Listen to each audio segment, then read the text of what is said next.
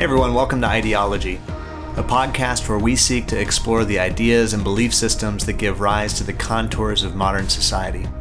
Our prayer is that you would be equipped to be a faithful follower of Jesus amid the complexity of our culture. Thanks for listening, and we hope you enjoy this episode.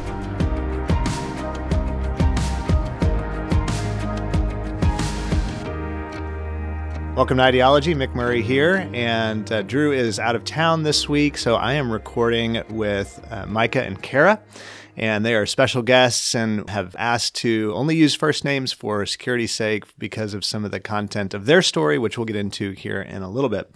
And this is releasing on Thanksgiving week. And so I want to say happy Thanksgiving. And as Drew and I were thinking through content, uh, we're looking ahead to this week and wanted to put out something relative to Thanksgiving, but also in keeping with the theme of the podcast. And so as we were talking, we were thinking about the theme of loss and suffering and pain that a lot of people have been going through these past couple of years, some in a very acute way and some more generally. But obviously, this COVID era has impacted everybody in some way. And coming into Thanksgiving, know that this can be a difficult week for a lot of people, whether it's with relational and family issues or uh, work and financial strain, or a lot of people still just wrestling with deeper questions. And so, want to form this episode around the themes of both Thanksgiving, but also suffering and pain. And we've talked a little bit about the problem of pain in this podcast, but want to do it a little bit more anecdotally today and not dive into the deeper, tangled mess of the, the theological questions around pain and suffering, but want to look at somebody's story who's been through a lot of pain, disappointment, and has remained tender to God, tender to people, and grateful. Just attitudes, uh, heart postures of thanksgiving. Just as an encouragement, hopefully, for a lot of our listeners who are going through pain, going through loss, suffering, etc. Was thinking of the scripture to give thanks continually, to continually be thankful. And you know, how do you do that as a posture of the heart amidst the brokenness of this world? And so that with that as a setup, I want to introduce our guests. Micah Kara, thank you for taking time out of your busy weeks to, to be here. I know both of you mainly in the context of the church, but I know you guys are all over the place from the marketplace to theater to raising a ton of kids and everything else. So to start, just give us some context, uh, whatever you're willing to share. You know, what do you do here in town, and you know, your family, and just you know, where are you coming from before we dive into a little bit more of your backstory. Yeah, we have six kids ranging in age from age 22 to age 10. Um, everywhere from we have three in college, high school, middle school, elementary. Um, so definitely busy life. One that's launched, and one and the rest of them are at home still. Professionally, I currently am on staff here at the church. I work with preschoolers and those with special needs uh, in kids ministry. And I'll let Micah tell a little bit about himself. Yeah, so uh, yeah, I work uh, here in uh, in Waco uh, for a, a, software company, a local software company, and uh, basically I, I, direct the onboarding and customer service and training departments of the software company that I work for. And uh, you know, as, as, Mick alluded to, you know, I'm also heavily involved in the community, uh, specifically with the the arts uh, area of the community and, and theater, uh, and with the local community theater, and actually our kids are as well. We've kind of got the theater bug in our family, so. but uh, yeah, we we uh, we do a lot of different things here. Love it. That's a, a natural connection, you know, software development and oh yeah, the arts. Uh-huh. oh yeah, the left brain, a lot right of brain. crossover. A lot of crossover. Absolutely. Love it. Love it. So give us a little backstory, and, and, again, the theme today is you know gratitude in the midst of loss. So. Mm-hmm. Talk a little bit about your backstory. You guys met, and you know God's kind of arrested your hearts for the nations. You spent a lot of mm-hmm. time overseas. Talk us through that early period, at least what got you, you know, overseas to the nations. We met in college, uh, set up on a blind date. Fun story for another time. And both had a call to the nations when we met. Uh, didn't have a specific nation on our heart. And a couple of guys came to the college service and they were from a an organization that was focused on Muslims and said, if you don't feel like God's called you somewhere else, consider the Muslim world. And that's where we felt like God was pointing us to. And so then, about two years into our marriage, um, moved overseas and lived in a couple of different places in the Middle East and were there for 17 years.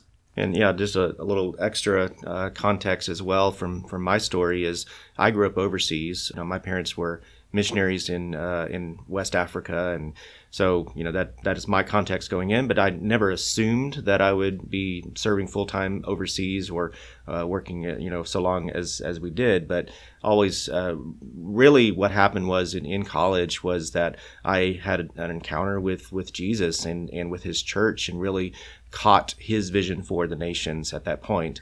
So that was the context in which I met Kara, and uh, we were, we, you know, I always, I always joke our first date was, you know, very much. Uh, I think we kind of nerded out on the first date or geeked out on the first date about church planting. I mean, literally, that was our first date conversation was, and I realized, wow, this is a special person that I'm with. I mean, she's very interested in church planting and, and life groups and cell groups and so that was that was our, our main conversation for our first date and uh, definitely went some great places from there. That's incredible. so, yeah. i love it. Uh, so so from there you guys go to the middle east. And before we get into some of the distinct challenges give us a highlight. Like as you look back i'm sure there are you know there's there's a mixed bag of a lot of pain but a lot of fond cherished memories. So mm-hmm. give us give us a highlight to you know just paint a picture of what life was like in your context in the middle east.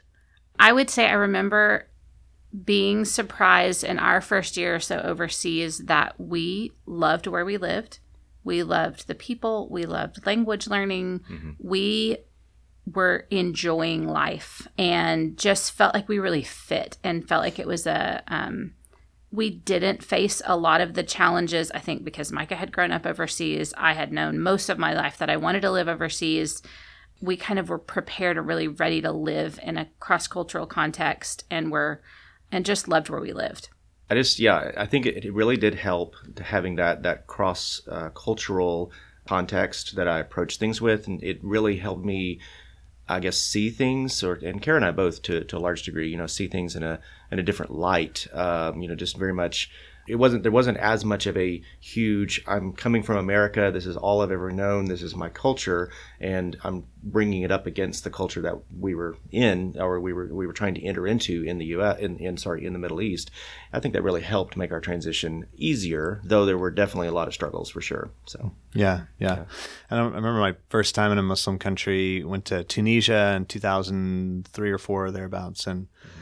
and I, I just I remember you know, I'd been discipled by media, and so I kind of went with this defensive posture mm-hmm. because every Muslim hates uh, Americans mm, and is on jihad against the West, and mm-hmm and I was just blown away at the culture of hospitality. Mm-hmm. mm-hmm. Um, and actually, uh, we've referred to this podcast before, but Marty Solomon's podcast, the Bema Discipleship Podcast, he mm-hmm. talks about some similar experiences of, mm-hmm. mm-hmm. and really unpacks the, the theological significance of that culture of hospitality as children of Abraham. And oh, yeah. and um, but yeah, we I remember being invited into a home, you know, multiple generations living in a very very small space and mm-hmm they treated us like royalty. I felt it was hard to receive right. so much generosity of spirit and giving us food that you know it seemed that, that they couldn't necessarily afford to, to give away mm-hmm. and just encounter that we've every muslim nation we've been to just just about has has been just so overwhelmingly gracious in this this hospitality um, so i love that you guys found that you just loved your space, you know, right, yeah. right off the bat when you got there. Yeah, just a small note on that is, you know, we we like you, you know, we had been uh, specifically with the with the people group that we felt called to, you know, had been essentially prepared by media to see them as very hostile, very anti-American, and so forth. And that was absolutely not our experience for the majority of the time that we were there um, with with every individual. Um, I think I had maybe one time out of thousands of conversations that I had with people where someone expressed some anti-American sentiment, and and even then they they hastened to say, "I'm only you know talking about the government level. I love Americans, you know," yeah. and, and there was that was always said. So it was it was a very different, a little bit surprising experience for yeah. sure. Yeah. Yeah, that's great. So take us into some of the challenges. Just um, maybe, you know, I know there were many, but maybe pull out two or three that were distinctly acute in that sense? Mm-hmm. Um, I would say one of, I mean, the first challenge, probably first major challenge we faced when we were there, which was um, devastating and life changing is that we, within a few months of arriving overseas, found out we were pregnant with our second child. That was not really in the the plan for the first few years overseas, but we were excited. Uh, made plans for his birth, and grandparents came, got to meet him as a baby. Uh, we're doing some traveling with him and everything, and um, we uh, one day I was home with him and with our other son, and um, he just didn't wake up from a nap one day. Um, he had passed away. Um, probable SIDS. Uh, we looked into it some, but um, probably, you know, what you would say is the most devastating loss you can experience, maybe as a human being. I mean, obviously, losing a parent, losing a friend, losing a spouse, but I feel like culturally there's a little bit of maybe not for the spouse, but for losing a parent, losing a friend, it's a little bit of preparation for that. But you don't ever expect to lose a child. Um, that's not something that we that you just go into life expecting, and so that was uh, it was shocking. It was devastating. Mm-hmm. Um, it was, yeah, it just it rocked our world. Um, I don't know if you want to share a little bit about how you experienced that.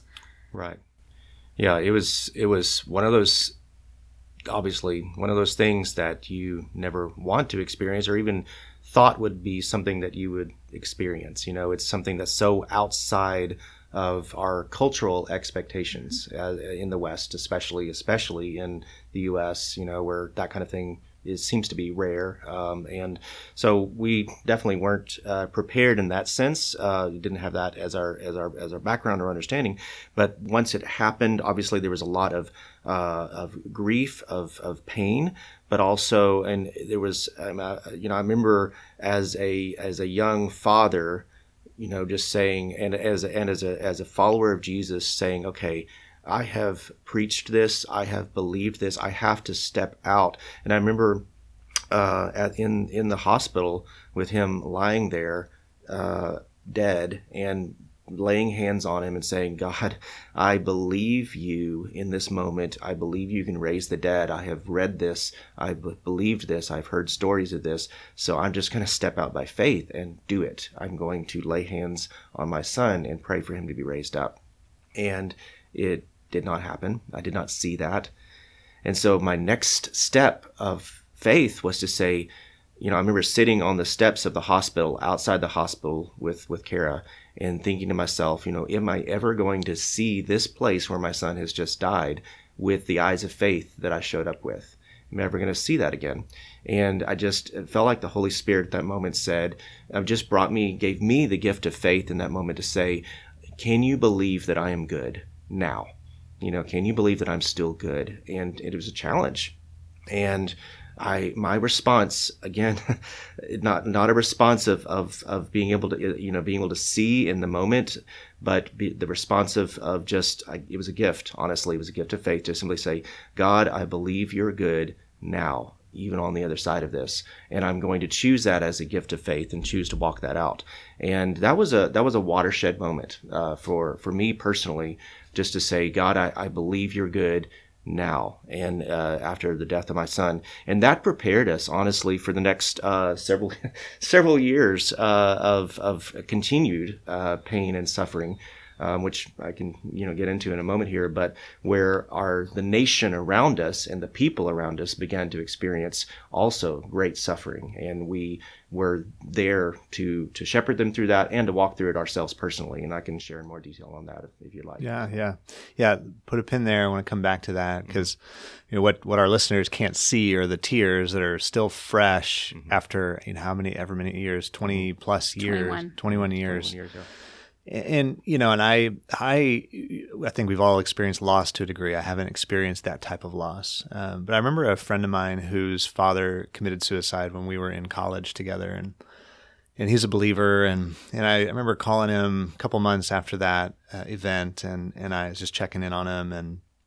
i said how you doing? And he said, you know, actually, you know, obviously, I'm, I'm devastated still. Uh, he's like, but I've actually, I've, I've experienced the grace of God in a way that I'd never never had before. And mm-hmm. he said something that stuck with me. He said, I realized through this that these disciplines, these spiritual disciplines that we do, it's not a game. It's yeah. it's life or death. And mm-hmm. mm-hmm. he said, I've been able to be a pillar of support for my family, my you know, my sisters, my mom, and, and our extended family, even while I'm going through my own grief. Because he said, in a, in a moment of you know intense crisis, you don't really get to choose your response. Like what's right. in you is going to come out. Mm-hmm and I'm so thankful for the years of sowing into the spirit because even in the midst of loss and pain, I am I'm tapping into kind of that oil, so to speak, that's been stored up. Would you would you guys say? I know you said that it was obviously a gift of grace, a gift of faith in in that moment of loss to be able to still trust in the goodness of God. Mm-hmm. Uh, would you say and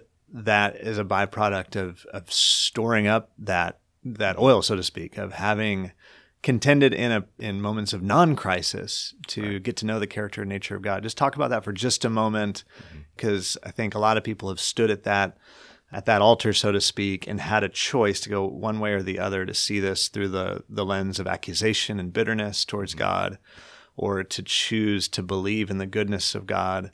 What tipped you over the, you know, what, what helped you guys stay on that path of blessing and belief and I know it was a gift in the moment, but mm-hmm. what else do you think contributed to that?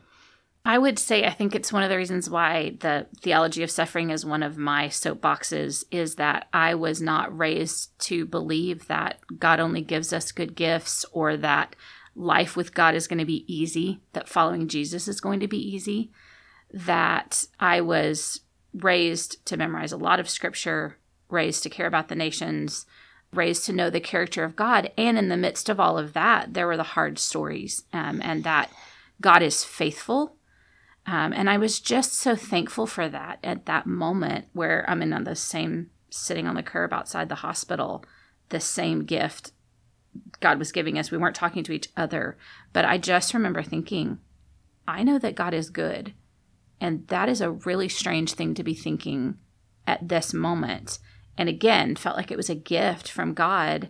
And I feel like I had I had fewer hurdles to overcome to get to that point because I knew God. I knew I had spent time with him. I had studied his word. I had hidden it in my heart. And I knew he was good. Perhaps the thought that he was good was a, a strange thing. I remember thinking at the time was a strange thing to be thinking after having just lost a child. But I did have yeah, that that he was in me. I knew him and I knew him to be good. Yeah, definitely feel like that that was the fruit of knowing him mm-hmm. um, and and learning about him and learning who he was over over a lifetime up mm-hmm. to that point. Yeah, I'd say there. Uh, I think I think some of the context that uh, or background that that was brought to bear in that moment, you know, those, those deep foundations, you know, that you know I had growing up as a child. My I really saw my my own parents who were church planters in in West Africa test God again and again. You know, in the sense of they would go out and they would they they spent time with people who were were suffering. They themselves suffered with uh, people, and uh, it was very real. I mean, people again. This was West Africa. There there was death all around. You know, there was suffering all around and how to navigate through that, how to shepherd that day in, day out, day in, day out, where, where my dad was going out and sitting with people who, again, who had lost children or had lost spouses or, or whoever, uh, people thirsty and hungry and, and so on and so forth. And, and, and really that being the context of Jesus is real and Jesus is, uh, is present with us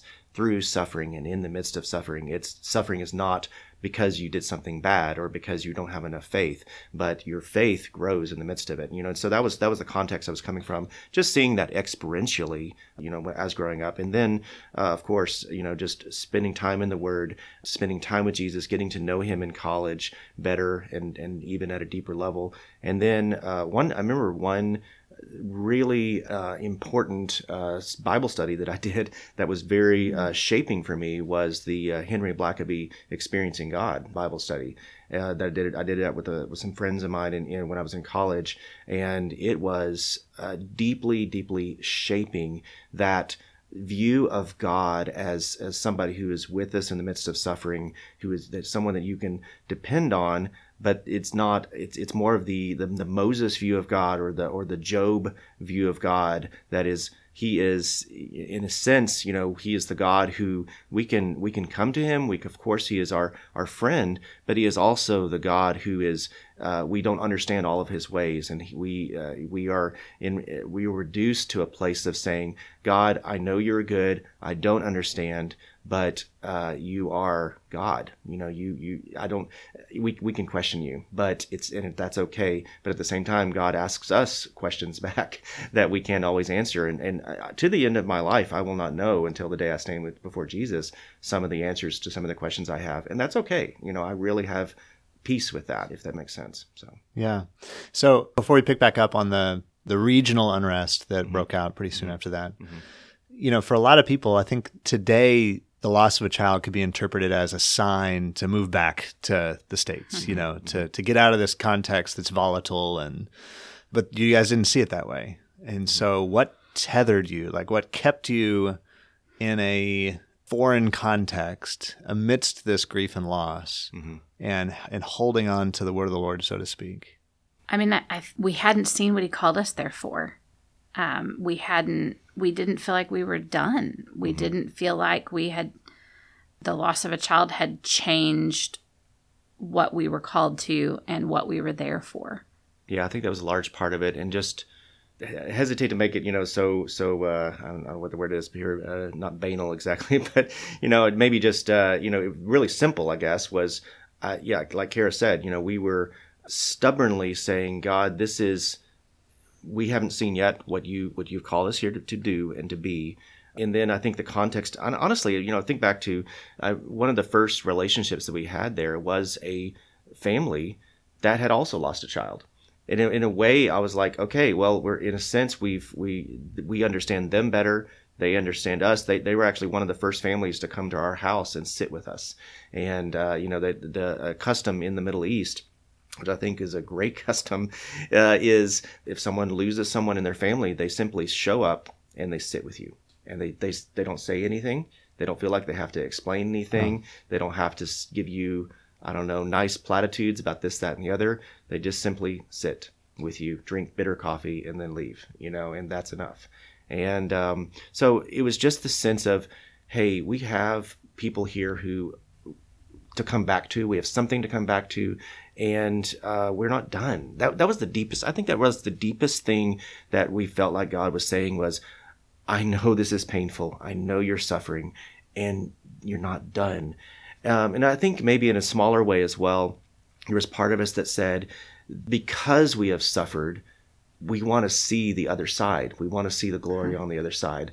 And uh, so that was also there too. That Lord, let this suffering, let this pain bring your glory out of this. And if we leave, we miss that. You know, mm-hmm. at some level, we knew that we would miss that. Now, I'm not, I'm not saying anything about anyone who makes a different choice. You have to hear God. And that was really the bottom line for us was we were praying, we were seeking the Lord, and we were saying, Lord, what's next? What do you want us to do next? Because suffering doesn't equate necessarily this is the direction of God. It's just suffering. It's just part of the deal. And uh, instead, it was, God, what are you saying? What do you want us to do next? And he simply said, You're not done. Keep going. Keep walking. Wow. So I love that. Embedded in that response, I think there are a couple things. One is a theology of suffering that we'll come back to here to kind of wrap up the episode in a little bit. But the other is this notion of authority, which mm-hmm. is overlaps, of course, with the theology of suffering. And mm-hmm. authority is a massive theme in this podcast. We've come back to over and over and over again. And the the idea that you know within kind of secular culture, secular ideology that every person is the ultimate authority unto themselves, mm-hmm. and and often that is then heavily influenced by our lived experience, and our experiences tend to shape our theology instead of the other way around. Mm-hmm. Whereas you know this this orthodox belief that God exists, that He is the ultimate authority, and and it's not a uh, it's not a democracy, right? We don't have a vote in that sense. Obviously, it's it's a familial dictatorship in right. the sense that He is Father, He is good, tender, patient, kind, and present, and He is authoritative. He is sovereign. He sees all his economy is is outside of ours. His ways are higher than uh, you know, not our ways. His thoughts are higher than our thoughts, and I would say that's a, a, distinct difference that you guys lived in responding to the authority of God, seeking His will, and not just automatically assuming a, a loss, even one so great, was the, this experience that would then dictate the path of our lives. What a tremendously powerful testimony, I think, especially to you know my generation and younger, our generation. You guys are much older than me so from there, obviously, it didn't necessarily just it wasn't all roses and sunshine. After that, no. uh, major un- unrest in your region of the world. Talk about that just a little bit. And now it wasn't just you know a personal hardship that was relegated to just your family. Now it's this shared region-wide pain that that people are going through. So tie all that together. What, what was that like living through you know major unrest? Yeah. So six weeks after we got back to the Middle East there were several pivotal events that happened, including some we were nearby for, which led to um, pretty much the disintegration of the peace that was very tentative that we had moved into. So we'd moved in in a period of peace and an unrest, years and years, decades of unrest, uh, but a peaceful period. And it all just kind of fell apart and found ourselves living in what became a war zone and um, several points from there where we had to decide are we staying, are we leaving? Mm-hmm. I don't know if you want to add to that or yeah so yeah exactly so the one of there was you know a lot of context there of course and I won't go into great amounts of detail in part for security reasons, but you know, but but you know, one of the major events that Kara just alluded to was uh, 9/11. You know, it took place, and obviously we experienced it one way over here in the U.S. and uh, and it was experienced in another way over there. It had uh, impact in in various ways. Some people who were there actually initially celebrated uh, that it happened, which is very hard for Americans to see.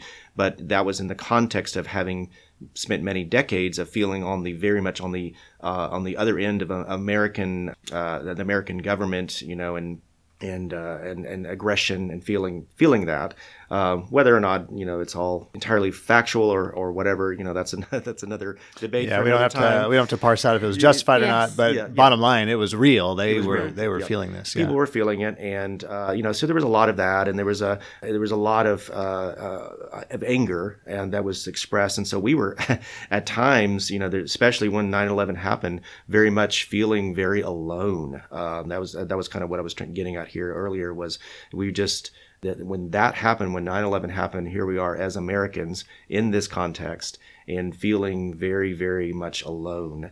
Some things happened at that point that we just, the actually, uh, one of the stories I like to tell around that time of year was uh, whenever we, we, we remember 9-11 obviously there was huge impact on america and american lives and so on. And also however on the other side of the ocean when we were sitting there go- going god what do we do now? What are we in the midst of? we actually had a knock on the door and it was some imams from the local mosque who came to us saying we are so sorry mm. that this happened. We are so sorry that this took place that you know that your country was was hurt in this way. And is there anything we can do? And we wow. you know and and here we so we in that moment we realized god you want us here. You've given us a place here.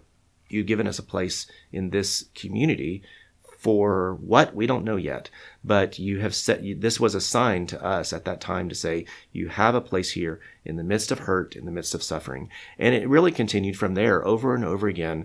As kara said you know the, our city other events took place at that time that were happening directly in our local country. The very shaky peace that had existed when we first uh, showed up there quickly disintegrated, just fell apart, and we found ourselves in increasing amounts of violence that was taking place.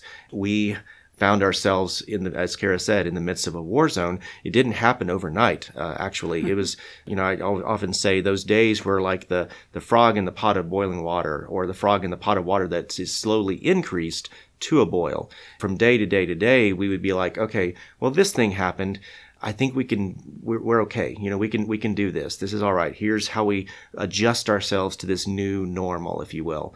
And then something else would happen. There were suicide bombings that were take, or uh, that were taking place elsewhere, and then you know there would be reprisals back on the city where we lived uh, as a result of those of those bombings, and people would get blown up in a car, for example, or there would be a, a missile shot uh, from the sky. And uh, I remember one time we were sitting uh, in our apartment and uh, having a prayer meeting because we had a lot of prayer meetings in those days because we needed to. We needed to be in connection with God uh, at, mm-hmm. at any moment, and heard this sound coming you know, over the over my building, and I was like, the first thought I had because it was I only had a couple of seconds to react was I've heard that sound before, but only in the movies and it's not good. And it was the sound of a missile shooting down over our building into the street below our building, trying to hit a specific car that was driven by somebody that the other government wanted to, to assassinate. And they missed the guy. He drives around the pothole that was in the street now, formed by the missile, like nothing had happened and just keeps going.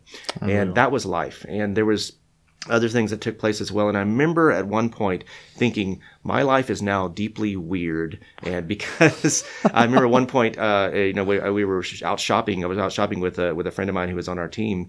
And uh, he came out of the store that we were in, and I had moved the car. And uh, he finally found the car because I'd parked in a different place. And he was like, why did you move the car? And I said, well, we were parked next to a telephone booth, and just the week prior, the, the telephone booth in another part of the city had been rigged with explosives to, to assassinate this person that, that the other government wanted to assassinate. And I was like, well, what if a guy, another guy they want to assassinate, shows up and tries to talk on the wow. phone? Am I going to be collateral damage?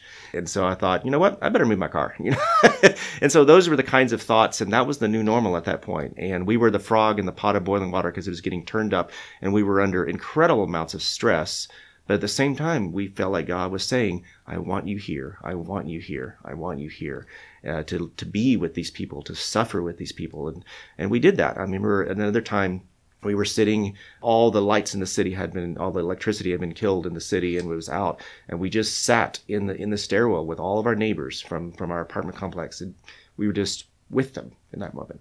And, uh, it was a, that was powerful just to know we are not preaching the gospel at this moment, but we are with you you know and we we love you. And they could see that and they just express that. They would say to us we are glad you're here with us. Mm. along those lines we we got a call from the american embassy saying your city is going to be invaded next. We know and we're giving you warning. It's happening within the next i think 72 hours was the time frame mm-hmm. and we want you to get out the undercurrent being and if you don't you're not our problem mm-hmm. and we had a meeting, a prayer meeting. There were four adults on the team at the time, and we prayed about and fully went in expecting that the word of the Lord would be to leave. And to the one, each of us heard, stay and stand with the people. And that was before the stairwell tea party, tea party, tea time with our neighbors. Um, in the dark. In the dark. But he, the word of the Lord was stay and stand with the people that I've called you to. And we did, I mean, I think it was maybe a year after that that we were there and eventually had to leave. But even in our next country that we went to, mm-hmm. the fact that we had stayed and stood opened so many doors mm, for yeah. us. It was not easy. We moved our kids out of the bedroom they were staying in because their bedroom had windows that were on the street or yeah. on the outside of the building and they slept in the kitchen because we you just never knew what was going to happen. Well, we put mattresses up against the windows. There were literally firefights happening, like gunfights happening right outside of our apartment building, and so you know we could see you know potentially bullets coming through windows because it was literally that close, and it was hard, you know, of course, uh, in that moment. But you know, as Kara said as well, there many years later, and to this day one, one of the, the actually the, the, the, main leader of the church planting movement that, that is going on now in the Middle East that we left behind and is still growing is from that people group that we stood with in that day. Mm. And he knows this story. And he that's something he carries in his heart to know that not only do we show up from America and preach a good message to him, but that we stood with his people in, in their time of pain and suffering and that carries a it's almost like he, he described it as you have something on you that matters to me and that that is that I carry deeply. It's a badge, if you will, you know, badge of pain, but it's it's uh, you stood with my people when it mattered. Wow, what a portrait of incarnation. I mean, I just just to honor you guys. I mean, what just what a portrait of the gospel that Jesus incarnated. He he embedded himself into our pain, into our context. Just mm-hmm. that just that image in my mind of you guys sitting in a dark stairwell with these people and they had to have been wondering why? You know why are these americans oh, yeah. like you have passports. Like you can get back into a place of relative safety. But but here you are. I mean jesus could have called on legions of angels and yet here he was you know in, in our darkness so to speak. And man it's selah you know i mean just mm-hmm. worth mm-hmm. um, meditating on so I mean, there's so much more we could talk about, and we could. This could be a whole podcast in and of itself, multiple, you know, multiple episodes, and your journey and the stories, and but just to, to try to summarize, and then I want I want to turn you loose, Kara, maybe both of you, and, and let you get up on your soapbox, and and uh, just the you know what's the message in your heart for us as Americans who I haven't lived through a war zone, and and uh, for those of us who haven't you know suffered as acutely and don't quite know what shelf to put pain and loss on you go to you go to the Middle East. You leave family and friends behind. You you lose a child pretty soon after landing. You you live through war, and and I know a little bit more of your story. Where out of 17 years, I know the first half was there was some fruit along the way, but it wasn't you know it wasn't a ton of fruit, and Nope. you know and maybe lifting up your head seven, eight, nine years in. Mm-hmm. Probably having to wonder, gosh, is, has this been worth it? Like, what? Right. Obviously, I know the answer is yes in your heart, but I know I'm sure there had to be questions and strugglings. Mm-hmm. I know that the second half, or at least the latter part of your time uh, overseas, was immensely fruitful, certainly compared to the first half. And you mm-hmm. guys, mm-hmm. you stayed and and and saw the some of the promises that God had put in your heart. But just talk to us here to round out this episode. Again, I think a lot of Americans, and I'll lump myself in that group, don't quite know, you know, when we experience a series of setbacks, and, and not to be glib, but like, you know, a series of setbacks for me might be we hit a deer last week in our minivan and are paying money we weren't expecting to pay. And then, you know, then there's sickness in our family over the weekend. And, uh, you know, it's not, there's no comparison. We, it's, it doesn't help to compare the scales of pain and suffering and stuff. Yeah. But, but most of our pain in the West is insulated a little bit by material wealth. And, and when you talk on a collective whole compared to the rest of the world, mm-hmm. the type of lived experience is very different. You know, as humans, we're fragile. We're fragile mentally, emotionally, relationally, and mm-hmm. and physically. And and most of the world's lived experience is one that's that's continually attended to by pain and suffering. So, talk to us just for a moment. How I think a lot of people experience setbacks and they think, "Well, I must have sinned," or that's not a new question. We see that you know, being asked of Jesus in the New Testament, or you see a hurricane hit somewhere in the United States, and that had to be judgment on that city, or we Right. have you know this pandemic, and this has to be God's retribution for for something. And I don't, I'm not pretending to know how to parse that out, but mm-hmm. just talk to us a little bit, like why pain? Like what what have you found to be some of, and I know you can't, you're not going to untangle this for us here in just a few minutes, but from your lived experience, and you've already hinted at this along the way, but give us, say, Micah and Kara's theology of suffering here for, for a couple minutes. Yeah, I'd say it, there's a, a few thoughts that come to mind here on this. I mean, one thing I, I- you know I didn't share earlier that has been very important to me has been a, a quote from a book that I read when I was in I think it was in high school the first time I read it. It's called the the Hiding Place. Um, you know, it's about it's a written by uh, a woman named Corrie Ten Boom who lived through rate suffering during World War II. She and her family were very instrumental in hiding Jews in their house, and then they themselves were taken to concentration camps. She lost every one of her close family members during that time, and was the and literally by a clerical error that took place, she was destined for the gas chambers herself, and by a clerical error, she was released in order to tell. In part, in order to tell her story.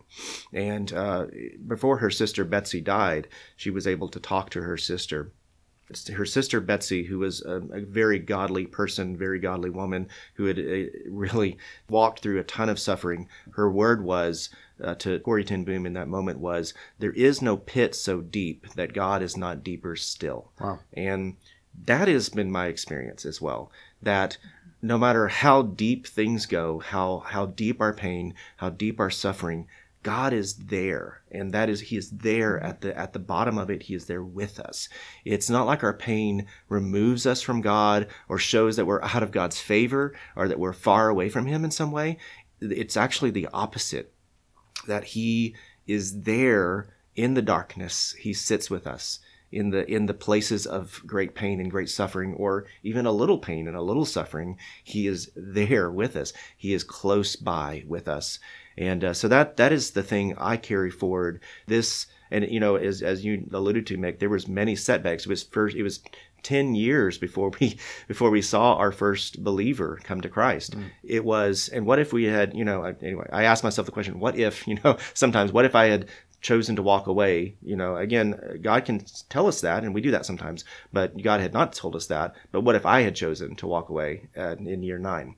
But in 10 years before we saw our first believer, then we saw a church grow and then we lost half of them uh, in one stroke because of a, a, sin of one of our major leaders and lost half of the believers lost contact with half of them we still don't know where they are and and the, so there was setback after setback after setback but we were like again it was that theology of suffering that was and I, I think of theology as not just a set of thoughts or beliefs that I have, but theology is that lived experience with God as well. You know, mm-hmm, it's it's what mm-hmm. I know about God and what I know about God. Yeah. If, if you understand the mm-hmm. difference there. Yeah, absolutely. Yeah.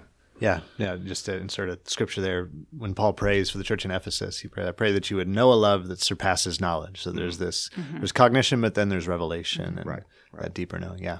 Kara, yeah. what were your thoughts? I would say for me, yeah, I want us to tell those stories, tell the stories of living through pain and and meeting God there because it's so important to know the scripture, to know the goodness of God, to have have met with God, but also to know the stories like Corrie ten Boom who came out the other side, who experienced deep pain and loss and came out the other side, so that when you hit that challenge, that it's not a surprise to you that when a pandemic hits that you know still that God is good um, and I think we'll hear those stories even coming out the other side of the pandemic, mm-hmm. that where God has met people and God has deepened uh, His relationship with people, have has brought people to faith. I look forward to hearing those stories out the other side of the pain. Mm-hmm. One thing I will say, and I I want to I want to yeah not skip this part is uh, we got counseling mm-hmm. in the midst of that. Mm-hmm. We didn't get counseling at points and felt it and did get counseling at other points. Mm-hmm and it was needed all across that that experience of loss but i would just say that we need to know that god walks with us through pain that we can ask god if you know is this judgment is there something i need to be doing differently is there something that you're trying to teach me through this that i wouldn't learn in any other way and we can ask him for that but we can also know that no matter what happens he will walk through us through it with us yeah, sit with us and drink bitter coffee. Yes, exactly. Yes, and I, and I, I do I love that that you it is not sweet coffee when they come and sit with you. When the imams came and sat with us after 9/11 or sat with the guys uh, after 9/11, it was the bitter coffee when families came and sat with us. Um, they drink bitter coffee with you, and it's it's just yeah that symbolism of sitting with you in your suffering. Mm-hmm. And I also think that's something we need to learn how to do as a church, Big C Church is to sit with people in their suffering, mm-hmm. to not shy away from it, to not just drop off a meal, but to sit with people in their suffering and not have to say something. Yeah, exactly. Not have to say that this was God's will or that you'll have another child or whatever comes to mind, to still what comes to mind and just sit with people and walk with them in their suffering. Mm-hmm. Mm-hmm. Well, I'm sitting in the presence of giants, uh, heroes of the faith, and I know you guys don't think of yourselves that way by any stretch of the imagination, but but again, just the I think of suffering. What it does is it wears thin the boundary, the veil between us and God, and obviously that's already been torn, but the veil of our own mm. minds and the veil of the, the clutter of life, pain wears that thin and and increases for those who can look with eyes of faith increases that that sense of presence and awareness because that's that is God. He's the God. Mm-hmm. He's Emmanuel, God with us. He stepped through the veil. You know, we're coming into the holiday seasons. We'll talk more about this. You know, the season of Advent, but the just incredible, stunning, profound miracle of incarnation that God would, again, sit with us in the darkness, in our pain, and, and be God with us. And that being one of the principal effects of pain and suffering is revelation. And I remember Bob Sorge, former worship leader who had a, a throat uh, disease and lost his ability to, to sing and communicate and kind of can communicate through a hoarse whisper. And his, I think it was his sister at one point emailed him and asked, Can you find a God of mercy in the book of Job? And he said, Job had one of the most profound revelations of God any humans ever received. And if our view of God is so low as to not see that as a gift, then then no. But mm-hmm. if we think of the gift of the revelation of God, uh, His person being that valuable and that beautiful and that worthwhile, then if if pain and suffering brings that kind of revelation, then then absolutely I see a God of mercy mm-hmm. in the book of Job. And I love that you brought up uh, The Hiding Place. That'd be great reading for every listener. If you haven't read The Hiding Place by mm-hmm. Corrie ten Boom here in this, you know, in this season, her sister Betsy, you said, Mike, is that right? Mm-hmm. Yeah. That uh, I remember Corrie got mad at her in the concentration camp because Betsy was committed to thanking God for everything. Right. And I remember their dormitory was riddled with fleas, and uh, Corrie overheard Betsy praying one night, God, thank you for the fleas. And that was kind of the straw that broke the camel's back. And Corrie mm-hmm. kind of lost it at her sister. And and but uh, come to find out later, the guards went into all the dormitories, beating and, abusing the, the, the prisoners, but they didn't come into theirs because of the fleas. And Corrie found herself thanking God for even mm-hmm. the fleas. And so mm-hmm. we'll leave that with you guys for this Thanksgiving season. May you find a point of revelation, of connection with the Father in the midst of any pain you might be going through Pray that this would be a season of true gratitude, even in the midst of whatever challenges might be coming your way, that the, the nearness of God, the goodness of God, God is our good. May that be sufficient for you. And as always, thanks for tuning in. Micah, Kara, thank you for the gift of your time, your tears, your story. And uh, we will catch you next week on Ideology.